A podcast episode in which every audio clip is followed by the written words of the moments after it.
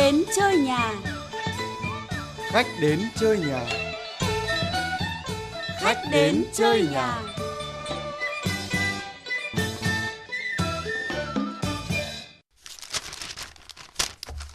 Nữ sinh ném con qua cửa sổ chung cư.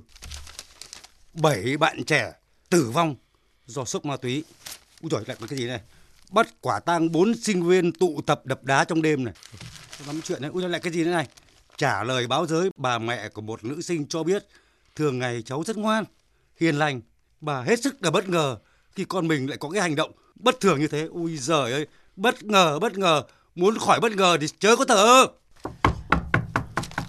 Sáng sớm mà có cái gì mà bất ngờ liên tục thế nhà thơ? Ui giời xin chào. Ui giời may đấy bạn đi nhẹ nhàng có tôi chí bất ngờ. Nhưng mà bạn xuất điện thì tôi chả bao giờ bất ngờ cả. Hoàng Ánh ạ, vừa lướt qua một cái loạt tờ báo, hết chuyện nọ đến chuyện kia, toàn những chuyện kinh thiên động địa cả mà lại liên quan đến giới trẻ. Nào Vâng. đập đá này, tự tử này, giết người này mà mới đây nhất là cái vụ mà tôi nhắc lại tôi cũng vẫn còn hãi tức là cái vụ mà nữ sinh ném chính đứa con mình từ cái tầng cao của chung cư xuống đất ấy tôi nhắc lại mà tôi vẫn thấy run tôi thấy buồn quá mà hoang mang quá hoàng ánh ạ Tôi cũng rất chia sẻ với tâm trạng của anh bởi vì làm người thì có lẽ không ai nghe những tin đấy mà lại thấy vui được. Thế nhưng mà tuy nhiên thì tôi nghĩ rằng là những cái vấn đề đó về một khía cạnh nào đó nó cũng không có bất ngờ lắm. Đó là bởi vì người lớn chúng ta chưa bao giờ muốn thấu hiểu các bạn trẻ. nó bất ngờ cái chỗ này này phần lớn những cái vụ việc mà làm cho chúng ta buồn chúng ta đau xót vừa rồi lại cho các bạn trẻ gây ra kỳ lạ kỳ quái ở chỗ là tất cả những cái thân nhân những cái gia đình của những cái, cái em học sinh này mà đều bảo trước cháu nó ngoan lắm học giỏi lắm. Mà khi xảy ra cái chuyện này thì các phụ huynh đều bất ngờ cả. Thế thì liệu giới trẻ hiện nay đang có nhiều thế giới khác nhau ở trong một con người của chúng không? Và để hiểu về họ ấy, thì hôm nay mình rất muốn là lại gặp được Hoàng Ánh là lần à, thứ hai rồi. Thì bây giờ chúng ta thử bàn luận xem. Tôi là nhà thơ Hoàng Nhuận Cầm. Tôi là giảng viên Hoàng Ánh. Chúng tôi đang bàn luận về chủ đề tuổi trẻ hôm nay. Để khỏi bất ngờ. Xin chớ thở. Vâng, xin chớ thở. Thì rõ ràng chúng ta không thở ơ được bởi vì sao? Bởi vì tuổi trẻ hôm nay đúng là nó có hai mặt trong một con người thật. Tôi nghĩ là thực ra các em nó có nhiều mặt hơn đấy chứ. Chỉ có điều là chúng ta chưa bao giờ chịu khó nhìn vào thôi. Đúng. Ờ, Tất cả chúng ta thì đều từng có một thời tuổi trẻ. Ờ, Chúng ta đều biết rằng ra ngoài thì chúng ta sẽ thích chẳng hạn như các anh thì chắc là thích đánh khanh đánh đáo. Thời chúng ta chưa có trò chơi điện tử. Nhưng con tôi bây giờ thì nó thích trò chơi điện tử. Nhưng khi về đến nhà thì chúng ta sẽ không nói với bố mẹ là chúng ta thích đánh khanh đánh đáo. Ta sẽ nói rằng thì là con đi học ngoan ngoãn đứng đắn gì đấy. Đến mặt thầy cô thì chúng ta lại thể hiện một cái gương mặt khác. Cho nên là tôi nghĩ rằng là ừ, thời nào thì con người ta cũng có nhiều mặt. Cái sự cấm đoán của người lớn của chúng ta khi cứ yêu cầu đứa trẻ phải cư xử theo một cách nhất định nào đó thì đã ép các em nó phải có nhiều cái khoác khuất trong cuộc sống mà người lớn chúng ta không được biết đến. À, thế thì này bạn ạ, từ những cái câu chuyện đành phải nhắc lại thôi. Dạ. Bảy bạn trẻ tử vong một cách rất là Đáng đau tiếc. lòng, ừ, đáng Vâng. tiếc đấy. Ừ, vì do sốc ma túy trong một cái lễ hội đi nhá. Dạ. Lễ hội cuối cùng nó thành là tang lễ. Thế rồi Vâng. cái việc mà ném đứa con của mình từ tầng cao xuống mà mình cứ suy nghĩ này này những cái hành động ấy là do sự bột phát hay là do hệ quả của một cái lối sống buông thả mà nói nặng hơn nữa là một cái sống thác loạn mà không biết nó len lỏi vào cái giới trẻ hôm nay từ lúc nào ấy Đọc những tin ấy trong lòng tôi rất lấy làm dây dứt nhất là cái vụ mà cô gái ném con xuống ấy. Tôi thật lòng không nỡ nào để trách móc cô ấy. Tại vì là khi tôi còn rất nhỏ, tôi nhớ là hồi cấp 2 thì tôi đã đọc cái vở kịch Fauster của Goethe. Và lúc ấy chi tiết mà tôi thấy kinh khủng nhất tức là Gretchen là một cô con gái mà trong mắt Goethe là hiện thân của vẻ đẹp của nữ tính, của hiền dịu, của nết na. Một người con gái tốt đẹp từ trong ra đến ngoài. Yêu Fauster cũng lại là một chàng trai rất là chân tình. Thế nhưng cuối cùng thì cô gái đó đã phải chọn một cái con đường tức là ném đứa con chung của hai người xuống dưới dòng suối. Và cái điều tôi vô cùng kinh ngạc lúc đấy là Gert thì lại bênh vực cái hành động đấy và vẫn rất là thương xót Gretchen bởi vì sau khi cô làm cái hành động đó xong thì cô bị phát điên và Gert nói rằng là cái này là lỗi là lỗi của xã hội, lỗi của chúng ta khi chúng ta đã không có thể định hướng, không có thể bảo vệ được một cô con gái hoàn toàn ngây thơ trong trắng thế để đẩy cố về một cái bước đường nó gọi là đầy tội ác như vậy. Cho nên là vì vậy cảm giác đầu tiên của tôi lại là say dứt người lớn chúng ta đã làm gì để cho người trẻ đến nỗi phải hành động như vậy. sau rất nhiều vụ việc mà chúng ta vừa nhắc tới ấy, không vui gì cả mà thực sự là rất là buồn rất là đau lòng ấy thì nhiều bạn trẻ đã được nhìn nhận là ngoan ngoãn này hiền lành này đáng tin cậy trong gia đình nữa thế mà cuối cùng lại không ngờ cháu lại thế Một trăm phần trăm bố mẹ mà khi bọn tôi hỏi đều nói là không ngờ cả. ôi bạn nói câu hay quá Đúng đây là một câu câu trả lời trốn trách nhiệm Vâng, chính xác. Cái điều này nó làm cho cái việc mà trẻ con sẽ trở nên giống như là những cái đứa trẻ non nớt trong cuộc đời mà không được sự trợ giúp từ gia đình. Có một cái điều kiện ở Việt Nam mà tôi luôn luôn lấy làm ngạc nhiên tức là phụ huynh học sinh thì rõ ràng là đẻ ra con. Ai cũng nói rằng con là tài sản quý nhất của mình. Nhưng mà tất cả khi có một chuyện gì đấy xảy ra cho con thì 100% đổ cho nhà trường. Vậy thì không được. Đấy thế nếu trong trường hợp nó là tài sản quý nhất của mình thì mình phải chịu trách nhiệm chứ. Đúng rồi. Tại sao lại đổ cho nhà trường? Tại vì chúng ta phải thấy một vấn đề là nếu mình chỉ có tối đa là bây giờ là hai đứa con đúng không? Vâng vâng. Mà mình còn không quản được. Bây giờ đòi giáo viên một lớp nó có năm sáu chục người. Giáo viên quản thế nào được thế mà mình lại không hề biết cái gì về con mình và cái gì cũng đợi cho bên nhà trường chịu trách nhiệm. Đứng ở góc độ là một giảng viên, đã từng nhiều năm dạy rất là nhiều thế hệ sinh viên này, tiếp xúc với các bạn trẻ ấy. Có cái trường hợp nào đó đã khiến cho Hoàng Ánh bị bất ngờ và thất vọng khi mà gặp gỡ này, rồi tiếp xúc này với một, hai cái em học sinh mà có cái bề ngoài hoàn toàn là nó khác mới lại một cái đời sống rất phức tạp của em không? Tôi nghĩ rằng là chúng ta cũng nên nhìn rộng của vấn đề ra. Vâng. Thì hẳn là anh cũng đã gặp rất là nhiều người mà có cái bề ngoài khác hẳn với đời sống thật sự của họ. Vâng vâng. Vậy thì trẻ con cũng vậy thôi anh. Bởi vì rằng là chúng ta có thể nhìn cái trường hợp này giống như trường hợp của người Nhật. Tức là nếu chúng ta gặp một người Nhật thì chúng ta sẽ thấy là khi họ gặp chúng ta thì họ cực kỳ là lễ độ, cực kỳ là khuôn phép giống như tất cả những thứ chúng ta vẫn thường ca ngợi về người Nhật cực kỳ sạch sẽ. Nhưng nếu như chúng ta hãy gặp họ ở quán bar hay gặp họ ở phòng chút giận thì chúng Vâng. ta sẽ thấy một người Nhật hoàn toàn khác Vâng. say sưa rất là nhiều ví dụ như tôi chưa thấy ở một chỗ nào mà lại ăn mặc nhí nhố như là người nhật Vâng. quần áo vô cùng kỳ quái Vâng. cosplay là của nhật chứ làm gì trên thế giới có cái chỗ nào như thế cái lý do mà người nhật làm như vậy đó là bởi vì theo như là các nghiên cứu thì do là cái văn hóa của nhật bắt buộc người Nhật sống một cách nó quá khắt khe dẫn đến là người ta cần phải tìm một chỗ để xả ra và nó giống như cái lò xo bị ép quá chặt Rồi đến rồi. lúc bung để bung quá mạnh Vâng. thì cái chuyện đấy chúng ta nếu nhìn vào trường hợp con cái thì chúng ta cũng sẽ thấy thế thôi những em mà càng bị bố mẹ quản chặt thì thường lại là những em mà khi gặp vấn đề gì đó ấy, thường sa ngã đầu tiên là tại bởi vì thứ nhất là các em nó không được có một kỹ năng gì để đối phó với đời thực. Và cái thứ hai là cái khao khát để được sống một cuộc sống khác của em nó quá mạnh. Cho nên hai cái đấy nó dẫn đến những chuyện là những cái em mà bố mẹ càng quản chặt thì trong đời nếu đã bị lôi kéo vào những cái chuyện gọi là khuất tất ấy, thì thường là lại làm đến mức độ kinh khủng nhất. Thì tôi nghĩ Dạ rằng là vâng. để khỏi bất ngờ xin chớ thờ ơ. Và bây giờ bạn sẽ thấy một cái sự thờ ơ. Lại cũng xuất phát từ gia đình thôi. Qua một câu chuyện mà này tưởng là tiểu phẩm nhưng không hề tiểu phẩm thế nào cả. Một câu chuyện to lớn đang tồn tại hàng ngày trong đời sống chúng ta. Xin mời Hoàng Ánh và quý vị thính giả cùng lắng nghe câu chuyện sau đây.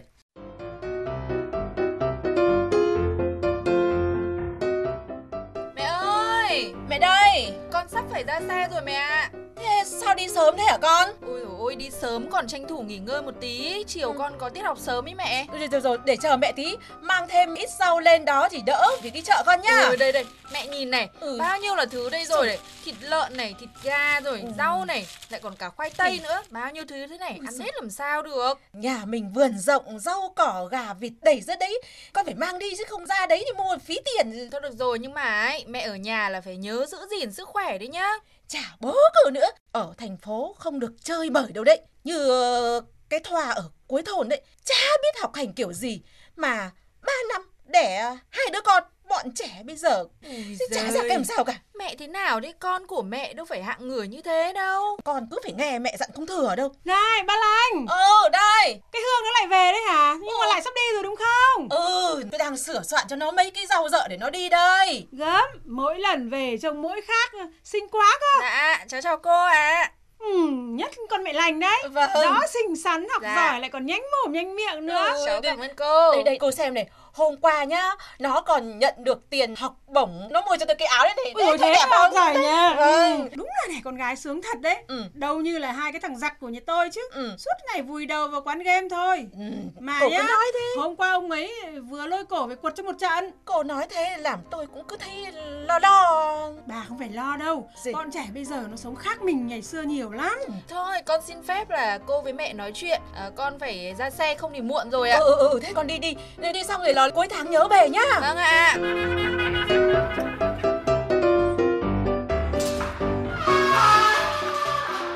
Hương đấy à? ừ. Tưởng mai mới lên. Ui dồi. Ôi ở quê chán chết Chả có gì vui cả. Thêm một ngày á, chắc là tôi chết mất thôi. Công nhận đấy Sống ở thành phố vẫn là sướng nhất Tự do. Thích làm gì thì làm.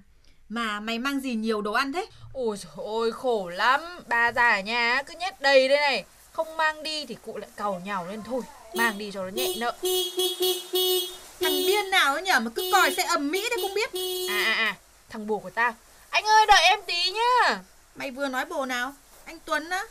Tuấn nào ở đây? Tích từ lâu rồi. Mày giỏi thật đấy. Một năm ba thằng. Mày cũng tách cái thằng Thắng đi, nhìn hãm bỏ mẹ đi. Ừ, kể thì cũng hãm thật đấy. Nhưng chưa có thằng nào khác thì thôi dùng cũng tạm. Thôi thôi thôi, mày ở nhà đi, tao đi xõa một tí đây. Mấy hôm về quê á, bứt rứt quá.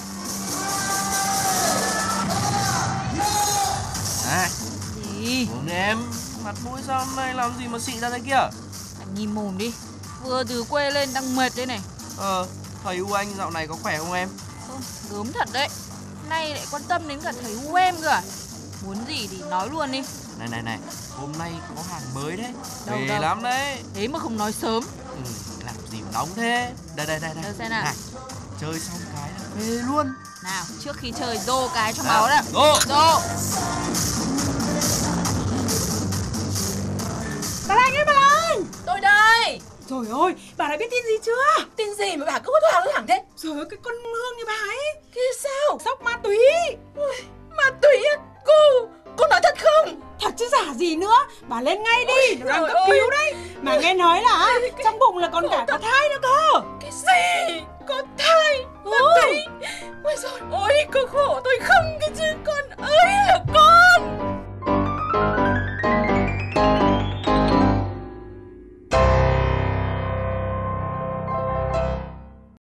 Ôi trời xong nghe xong một cái tôi thấy giáo sư Hoàng Ánh trầm ngâm quá. Tôi nghĩ là cái chuyện này chúng ta cũng phải nhìn thấy cái vấn đề từ đầu tiên là tại sao bà mẹ lại Cả tin. chắc là chưa bao giờ lên thăm con chăng? Đúng, đúng, Nếu đúng, đúng. bà mà lên thăm con bà ở với con một hai ngày Ừ. nhìn từ cái phòng của con là sẽ biết được cách con sinh hoạt thế nào. Đúng đúng đúng đúng. chắc chắn là như vậy sẽ không có cái chuyện là con nó dễ qua mặt mình như thế cái điểm thứ hai á bà mẹ này hoàn toàn là nghĩ rằng là cái xảy ra được với người khác không thể xảy ra được với con của mình tôi nghĩ là bà đó quá chủ quan Chủ quan. con mình thì Ok. khác gì con người khác cho nên là nó cũng chỉ là một đứa trẻ lý do gì chúng ta lại tin rằng là đứa trẻ này thì hay ho hơn đứa trẻ kia Vâng vâng. vâng. Đấy, khi nếu như tôi mà là bà mẹ đấy thì có thể trước đấy mình có thể thờ ơ chưa nhận ra nhưng mà nếu đã có chuyện này của người này người kia thì tôi sẽ phải cố gắng là không nghi ngờ gì con mình nhưng tôi sẽ cố gắng lên ở với cháu vài ngày, tôi sẽ cố gắng làm quen với bạn bè của cháu. Chứ còn nếu như bây giờ mình khoán toàn bộ mọi thứ cho một đứa trẻ thì điều đấy khác nào là mình giao một cái xe máy mới tinh cho một đứa mà nó chưa có bằng lái xong rồi lại ngạc nhiên là nó gây tai nạn À, Hoàng ấy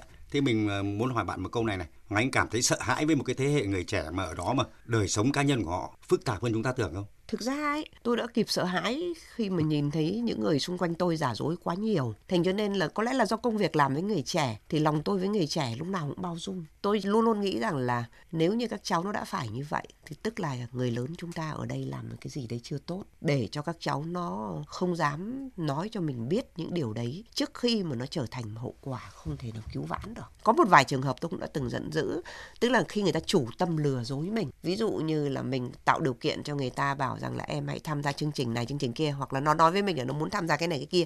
Nhưng trên thực tế thì nó dùng cái sự trợ giúp đấy của mình đi làm một việc khác, hoàn toàn trái ngược trở lại. Rồi sau đó là nó lại, thậm chí nó còn cười dễu là trường thật là ngớ ngẩn, làm sao mà kiểm soát được chúng ta ấy. Thì lúc đấy là mình có giận, nhưng mà thực ra mà nói tôi vẫn nghĩ là tôi thương nhiều hơn là bởi vì những người mà sống như vậy thực tế họ cũng chẳng sung sướng gì và rồi thì trường đời nó rất khắc nghiệt một người sống mà không có hậu như thế sau này ra đời sẽ phải trả giá rất nhiều Thế thì thế này, trong một cái đời sống cá nhân phức tạp ấy, thì chúng ta nên nhìn nhận đấy là cái cá tính bản năng của họ hay là một phần là do cái sự tác động lớn của cái xã hội nó tác động vào họ. Tôi nghĩ rằng là cá tính của con người bao giờ cũng có hai phần tạo nên. Phần đầu tiên là do cá nhân người ta sinh ra. Văn hóa Việt chúng ta đã nói câu là cha mẹ sinh con trời sinh tích chả ai làm gì được. Cái thứ hai đó là do cái hoàn cảnh xã hội tạo nên. Chúng ta có thể nhìn thấy rằng là tại sao những cá tính của thế hệ mà 6X thì không giống 8X, 8X không giống bọn 2000 chẳng hạn. Hoàn cảnh môi trường nó tạo nên. Cho nên là cái chuyện mà hoàn cảnh nó tạo nên cá tính con người là điều kiện mà chúng ta bắt buộc phải chấp nhận.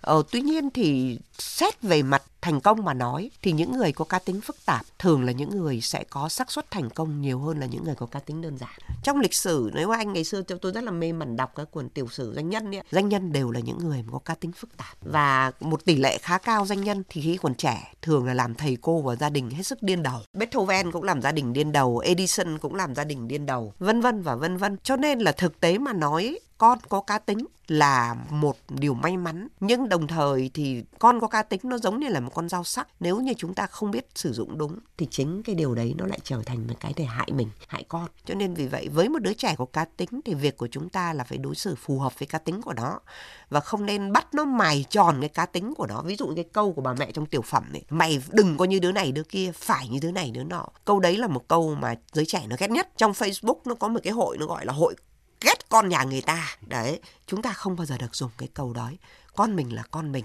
mình là mình. Mình đẻ ra nó, và nếu nó như thế nào thì là một phần của mình. Không bao giờ được đem so sánh nó với người khác. Bởi vì con người khác có thể hay ho, nhưng mà những cái góc khuất của nó thì chỉ bố mẹ nó biết. Hãy biết trân trọng là những cái mình có. Nhân hoàng ánh nói đến cá tính, và có chia sẻ là chúng ta cũng cần phải quan tâm, cảm thông, chứ là chia sẻ với những cái cá tính cũng là những cái điều tất nhiên của tuổi trẻ rồi. Thế thì này, trong cái thực tế mà tôi quan sát được thấy, trong giới trẻ hiện nay, các bạn ấy quan tâm nhiều hơn đến những trào lưu, những cái xu hướng mới kể cả những cái trào lưu xu hướng mà không lành mạnh và khi đó thì rõ ràng nó hiện ra một cái điều này ranh giới giữa cái tốt cái xấu giữa cái thật cái ảo nó rất là mong manh mỏng mảnh dễ đứt vô cùng dạ. ví dụ như cái trào lưu chơi bóng cười chẳng hạn dạ. đó là một cái ví dụ các bạn thấy bóng cười là đúng là bóng cười thôi chả có cái gì cả cười vô hại mà thế thì ờ, mời ờ, Hoàng Ánh cùng quý vị thính giả nghe ờ, chia sẻ của các bạn qua phóng sự của phóng viên Anh Thu thực hiện để chúng ta cùng rộng đường dư luận.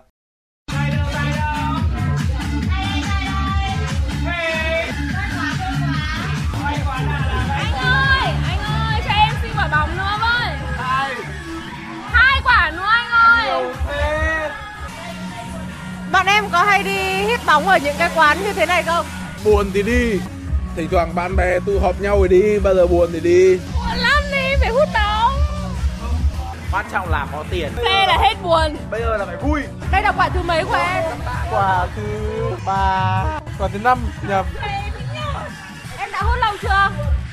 Năm ngoái Em là sinh năm bao nhiêu? 98 20 tuổi, tức là hít từ năm 19 tuổi Mỗi lần đi hít thì khoảng bao nhiêu? Em này, chục quả. Kinh khủng đấy á. Làm gì mà kinh khủng, chúng nó còn chơi hai ba chục quả, sáu chục quả cơ mà. Lên ba mà tiền triệu toàn tiền bóng chứ không phải là tiền bia đâu, chứ không phải tiền rượu đâu. Sao cứ làm hỏng bóng thế? Đâu bóng hết rồi, nó khổ lên Chả làm sao cả.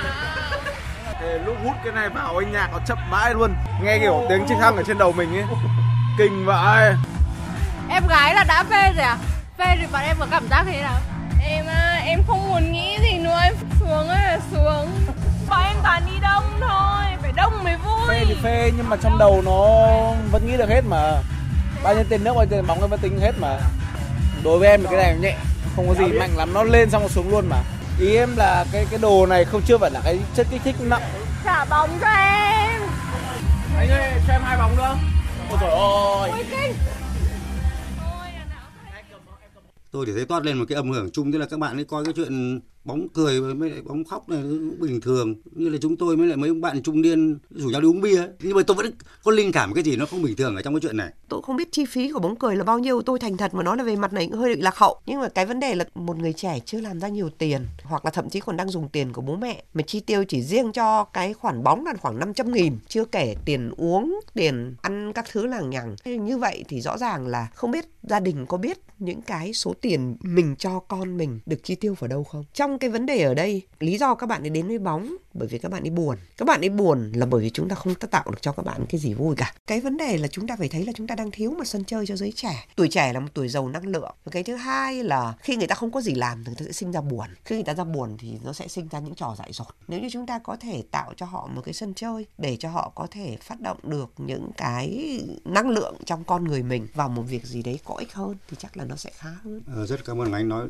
lúc ấy cầm có nói lên cái ranh giới mong manh giữa cái tốt và cái xấu mà. Okay. thì chính từ cái nguyên nhân bóng cười mà mà dẫn đến cái chuyện nó nặng hơn đấy bạn từ bóng cười mà thành bóng khóc thực sự đấy. Là những cái sốc ma túy mà tiếp là cũng bắt đầu từ đây. Nó trượt theo một cái đà nó bay đến một cái đà mà chúng ta không thể níu kéo được. Thế thì xin phép được hỏi hồng ánh câu này. Tôi nhớ có một lần hoàng ánh hình như là đã lên tiếng bênh vực cho một cô hoa hậu thì phải. Dạ. mà khi cô này bị chỉ trích là hút thuốc đúng không? Dạ thế thì nhiều người lại có vẻ nhìn nhận chị như là cái người có vẻ khá cởi mở với lại những cái sự bất bình thường của giới trẻ ấy. Mà Được nếu quan mà điểm sống của tôi thì rất đơn giản ạ. Tôi chỉ thấy một vấn đề rằng là nếu như người ta không làm một chuyện gì đấy sai luật pháp thì mình không có quyền phê phán người ta. Tại vì rằng là Việt Nam có cái câu là sống và làm việc theo hiến pháp và pháp luật. Nếu mà người ta không sai luật pháp thì mọi chuyện khác là đời sống cá nhân. Mà đã là đời sống cá nhân thì mỗi một người thích một kiểu. Bởi vì rằng là thế hệ tôi với anh thì chỉ biết đánh răng đánh đáo. Thì bây giờ mình lại phê phán những cái đứa trẻ mà nó chơi bia hay là nó chơi các trò đắt tiền hơn là chủ, phung phí được. Bởi vì mỗi một thời nó mỗi một khác. Sở dĩ mà cái câu chuyện của chúng ta đang nói là chúng ta thường bị bất ngờ với giới trẻ. Phải chăng chính là bởi vì rằng chúng ta hay lấy cái khuôn của mình để áp đặt cho giới trẻ? Và đòi hỏi giới trẻ phải hành động theo cái khuôn của mình trong khi thời thế đã khác và nhu cầu của mỗi một con người cũng là khác. Chứ còn cá nhân tôi thì cũng chưa gặp riêng kỳ duyên bao giờ và tôi cũng thành thật mà nói là mặc dù câu chuyện thật đấy nó cũng kêu lên khá là nhiều ở mỹ và rất nhiều người tin rằng là tôi bênh vực cá nhân em ấy mặc dù tôi chả biết em ấy là ai. Đấy chỉ là vấn đề trình bày về mặt quan điểm sống thôi ạ. Hoàng Ánh ạ, trong một cái xã hội mà phát triển này mà cái giải trí thì bùng nổ, giới trẻ hiện nay bị chi phối tác động qua mạng xã hội. Rõ ràng là tôi thấy thế này, không hiểu có đúng không? Họ sẽ sống giữa hai thế giới thật và ảo mà khi sống giữa hai thế giới thật ảo ấy thì như là trong họ bị tách ra làm hai con người khác nhau, con người thật, con người ảo. À vâng, thực ra mà nói cái hiện tượng này nó gọi là ngáo Facebook ấy thì ờ, tôi thấy là không chỉ người trẻ, người lớn cũng mắc khá nhiều. Cá nhân tôi cũng nhìn thấy rất nhiều bạn bình thường hàng ngày sống cuộc đời nhưng mà khi lên mạng thì thể hiện một cái con người hoàn toàn khác mà chúng ta thường trêu trêu gọi là anh hùng bàn phím ấy. Đấy, những cái chuyện này thì ở người lớn dù thế nào đi nữa thì do có cái kinh nghiệm sống và cái thứ hai là cái nền tảng đời sống thực của họ nó cũng vững rồi.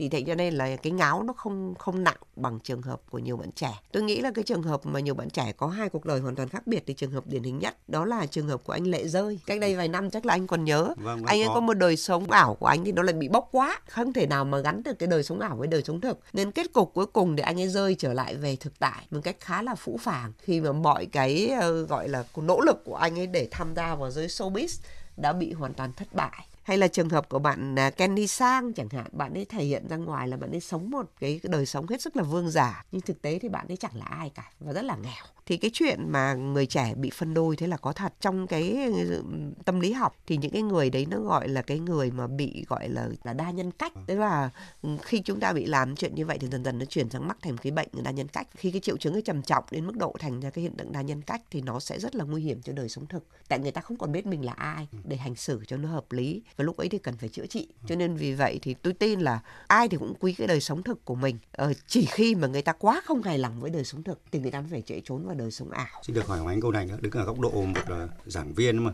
nhiều năm đứng trên bục giảng mà. Thì bây giờ bạn thấy cái giáo dục giới trẻ theo một cái lối sống tốt, lành mạnh, lúc này ấy, nó có khó hơn trước nhiều lắm không? thật ra thì ờ, có một câu người ta nói là có nuôi con mới biết lòng cha mẹ. Trước kia thì tôi cũng tưởng rằng là nuôi tôi dễ lắm bố mẹ tôi thật sung sướng vì may mắn vì có được tôi. Tự dưng tôi học hành được, tự dưng tôi đứng đắn được các thứ. Thế nhưng mà đến khi mà tôi nuôi được con tôi bây giờ về mặt bên ngoài thì có vẻ là cũng ổn. Nhưng mà chỉ có tôi mới biết được rằng là nó có biết bao nhiêu nỗi gian truân. Trước kia tôi cũng nghĩ rằng là giới trẻ là tệ, mình là khá thì cho đến một lần mà người ta mới đọc cho tôi một cái, giống như một cái status, tức là bọn trẻ bây giờ là vô ơn này, ham hưởng lạc này, vô trách nhiệm các thứ, vân vân. Mình đọc mình thấy sao đúng thế? Và sau đó thì người ta nói cho tôi biết là cái câu này là dịch lại trên bia mộ của một cái ngôi mộ mà đào được từ thời La Mã, trước công nguyên. Tức là chúng ta phải biết rằng cái lời than thở của thế hệ sau với thế hệ trước thời nào cũng giống nhau. Và vì thế cho nên là các nhà giáo dục nó đã có cái nguyên tắc về giáo dục và định hướng lối sống cho trẻ con. Rất tiếc là chúng ta thường là giáo dục theo cái giáo điều mà chúng ta không có giáo dục theo cái chuyên nghiệp tức là đúng theo lý thuyết, đúng theo các lớp lang và chính vì thế thì chúng ta mới cứ tưởng rằng là mỗi một thời nó mỗi một khác mà không hiểu được rằng là nó có những quy luật thì nó cũng vẫn đúng ở muôn đời. Quy luật chung của muôn đời đó là tôn trọng bản thể của nhau. Một đứa trẻ chỉ vừa mới ra đời nó đã là cá thể độc lập. Cái điều thứ hai ấy là hãy học lắng nghe nhau tôi thấy hầu hết các bố mẹ đều không lắng nghe con chưa mở mồm thì đã mắng ngay rằng là mày nói linh tinh nó phải như thế này thế kia mới đúng với lại không nghe lời cô giáo hả? Nếu chúng ta mắc tất những cái lỗi sai lầm cơ bản như vậy thì chúng ta sẽ muôn đời còn than thở rằng là vì sao mà thế hệ mới nó dạy nó lại khó thế. Rõ ràng là người lớn chúng ta đang à, lo lắng này, Vâng. rồi thậm chí là hốt hoảng và Vâng. thậm chí cao hơn nữa tức là còn thấy bất an nữa. Lại rõ ràng hơn nữa là thế này, liệu chúng ta có sống thay họ được không? Hay là cứ để cho người trẻ chịu trách nhiệm với chính cuộc đời của mình? Tôi nghĩ là không được nếu như để những đứa trẻ chịu trách nhiệm với chính cuộc đời của mình thì chẳng khác nào là tôi giao một cái xe ô tô cho một đứa trẻ chưa có bằng lái bảo mày muốn lái đi đâu thì lái. Nếu thế thì cũng không được. Cho nên là chính vì thế thế thì nó mới phải có trường học lái xe. Và bố mẹ trong trường hợp này chính là cái trường học lái xe đó. Và cái trường học lái xe đó thì nó phải có quy chuẩn, có những tình huống để cho cái đứa trẻ nó được học trước. Nó cũng giống như là phải lái vòng số 8 này, rồi xi nhan rẽ như thế nào này, rồi vào chuồng như thế nào, vân vân. Thì đấy, thì giáo dục ở nhà trường, giáo dục của bố mẹ nó giống như là phải dạy con lái xe vậy. Và nhớ rằng là nó không phải là bởi vì rằng mình cho rằng lái thế này là đúng, thì nó là đúng. Mà nó phải có lý thuyết của nó nó phải có sách vở, nó phải có luật đi đường để cho dạy cái đứa trẻ nó phải tuân thủ đúng những cái điều như vậy. Vừa rồi tôi và giảng viên Hoàng Ánh đã nói rất nhiều, vâng, nói rất nhiều đến các bạn trẻ, nói cả về thế giới thực, thế giới ảo, cả mặt tốt, mặt xấu của các bạn ấy nữa. Nhưng giờ là lúc xin mời là giảng viên Hoàng Ánh cùng quý vị thính giả thân yêu của tôi cùng lắng nghe xem các bạn trẻ của chúng ta hiện nay họ nói gì về chính cuộc sống của họ. Đó là những tâm tư, những suy nghĩ, những cái mâu thuẫn, những cái biến động trong con người của họ. Vâng, xin mời Hoàng Ánh cùng quý vị thính giả lắng nghe. Bên cạnh phòng của em thì có một em lúc đầu mới lên thì rất là ngoan hiền này, giỏi lợi này, hòa đồng và thân thiện ấy thì mình cũng nghĩ là chắc là em này cũng ok đấy. Thế xong ở cùng một thời gian thì em phát hiện ra là em đấy suốt ngày đi ba rồi là ăn cắp có đưa cả bạn trai về phòng ấy. Quan hệ tình dục trước mặt mọi người luôn nó còn chả biết thể hiện là cái gì luôn. Có người cùng phòng gọi điện về tố cáo bố mẹ nó thì bố mẹ nó không hề hay biết một tí gì. Thì bố mẹ nó lại nghĩ nó là một người ngoan hiền thì em cũng không hiểu là nó che giấu kiểu gì mà che giấu giỏi thế. Đa số các bạn nói rằng các bạn có người yêu thì các bạn đã quan hệ trong hôn nhân rồi. Các bạn kể với em rằng là một đêm làm ba nháy. Thực sự là các bạn ấy nói quá một, một cách rất là tự nhiên và em không nghĩ rằng là các bạn lại có thể thoải mái mà chia sẻ câu chuyện của mình như thế. Cha mẹ ở nhà đâu có biết con cái nó đi học hay là nó đi chơi đâu. Bạn em đang học lớp 11 mà có người rủ đi chơi rồi nó lừa bố mẹ nó đi học. Thì người yêu hoặc bạn trai qua nhân mạng xã hội ấy 12, 13 tuổi trở đi là nó đã biết yêu thế này thế nọ rồi, không phải là bố mẹ nung chiều. Nhưng mà đi ra lại bạn bè rủ rê nhiều, đua đòi theo bạn bè. Cái này mà mình không có được thì nó đua đòi theo, bắt buộc phải bằng người ta. Những ông bố bà mẹ mà cứ khăng khăng nói rằng con tôi là người ngoan hiền là những bố mẹ đang nói dối hoặc là đang không phải là một người bố mẹ tâm lý ở nhà bố mẹ vẫn thương con nhưng mà con cái lại không hiểu được lòng bố mẹ. Có thể là bên trong con người người ta đã có một cái sự nổi loạn nhưng mà khi sống cùng với bố mẹ thì bố mẹ có kiểm soát nhiều ấy họ không được biểu hiện ra những cái đấy. Đến khi không sống cùng bố mẹ nữa thì bắt đầu những cái cá tính đấy bắt đầu bộc lộ ra. Không phải bố mẹ nào cũng tâm lý và cũng không hiểu được con mình nghĩ gì đâu. Một bố mẹ thì nên dành nhiều thời gian cho con cái rồi nói chuyện nhiều hơn sẵn sàng chia sẻ với con những điều thầm kín nhất bởi vì nhiều khi là mình sợ chia sẻ ra mà bố mẹ cũng không hỏi. Từ đấy bố mẹ và con cái có khoảng cách luôn. Bởi vì là các bạn ấy bị sợ, bị áp lực. Nên các bạn ấy phải diễn là mình là một người con ngoan. Thì khi đấy bố mẹ sẽ ít tạo áp lực hơn. Rồi ở mặt khác thì bắt đầu chơi game, chơi điện tử hay là chắt xích với nhau nữa. Mà người ngoài có thể biết được, nhưng bố mẹ không bao giờ biết được những tâm ờ, sự rất là chân thành và cũng rất là, là sâu sắc trong cái tâm khảm của các bạn trẻ. Tôi sau khi nghe xong mình chỉ muốn hỏi giảng viên ờ, Hoàng Ánh một câu này thôi. Dạ. Vậy thì làm thế nào để chúng ta hiểu con trẻ hơn nữa để định hướng định hướng cho các bạn ấy những cái điều tốt đẹp và lành mạnh. Tôi nghĩ rằng là cái câu mà khi tôi còn nhỏ nghe được lúc ấy mình cứ nghĩ nó là câu đùa. Người ta bảo rằng thì là con người sinh ra có một cái mồm nhưng có hơi cái tai để chúng ta phải nghe nhiều hơn là nói càng lớn thì mình lại càng thấy cái câu ấy là đúng ừ, nói cho cùng trong con cái bố mẹ Việt Nam thường nói nhiều quá chúng ta nói ít thôi và để cho con nó nói nhiều hơn. Thì khi con nó nói nhiều thì mình sẽ hiểu được con và lúc đấy thì mình sẽ biết cách để mà mình định hướng nó. Còn nếu như mình không biết con mình đang mong muốn cái gì, có khả năng về chuyện gì, mà mình chỉ bắt con làm những điều mà mình mong muốn tức là dùng cái mồm của mình nhiều hơn, thì à, trong trường hợp như vậy chúng ta sẽ không thể định hướng được con mình. Hãy nghĩ rằng con mình phức tạp hơn nhiều so với một cái xe ô tô, nhưng mà chúng ta cũng phải thấy một vấn đề rằng là xe mỗi loại nó phải lái mỗi khác. Vậy thì con mình cũng thế thôi. Mình không thể nào đem cái kinh nghiệm của con hàng xóm, mà chắc gì hàng xóm đó nói thật để sang áp đặt cho con mình. Chúng ta muốn dạy con thì chúng ta cũng phải cập nhật với tình hình xung quanh. Không thể nào chỉ có đem cái giáo điều ngày xưa của mình để áp đặt cho con cái. Tôi vẫn nghĩ rằng ba cái tiêu chí. Tiêu chí đầu tiên là tôn trọng sự khác biệt. Tôi nói À, tiêu chí thứ hai là lắng nghe và tiêu chí thứ ba là cập nhật thông tin thì à, nếu tôi nghĩ là chúng ta làm được điều đó thì chúng ta có thể biết được cái gì là hay là tốt vào thời bây giờ và khi chúng ta biết được rồi thì chúng ta mới có thể định hướng được con cái Vâng, rất là cảm ơn à, Hoàng ngà Ánh. Chúng ta đã trò chuyện rất là thân mật sôi nổi. Tôi nghĩ là tôi mấy bạn là trò chuyện mà sẽ không bao giờ dứt được. Nhưng mà bạn nhìn đồng hồ xem, chúng ta không còn gì nữa. Tôi chỉ còn đủ thời gian để chốt lại thông điệp. Chúng ta đồng ý mỗi giai đoạn xã hội phát triển thì người trẻ có những hình thức sống khác nhau.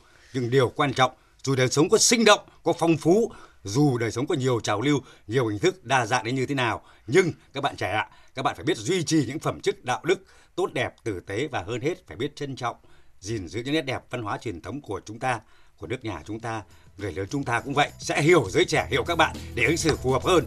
Đúng như chúng tôi đã từng có một câu khẩu hiệu luôn luôn nhắc nhở nhau để khỏi bất ngờ xin chớ thở rất là vui được các bạn thính giả lắng nghe ngày hôm nay. Xin cảm ơn các bạn và hẹn gặp lại một buổi khác. chương trình khách đến chơi nhà hôm nay xin được tạm dừng tại đây. Cảm ơn Phó giáo sư tiến sĩ Hoàng Ánh đã ghé thăm căn nhà của chúng tôi. Những người thực hiện chương trình Vũ Thị Tuyết Mai, Hoàng Nhuận Cầm, Bá Duy, Anh Thu, Phương Lan. Xin chào, tạm biệt và hẹn gặp lại.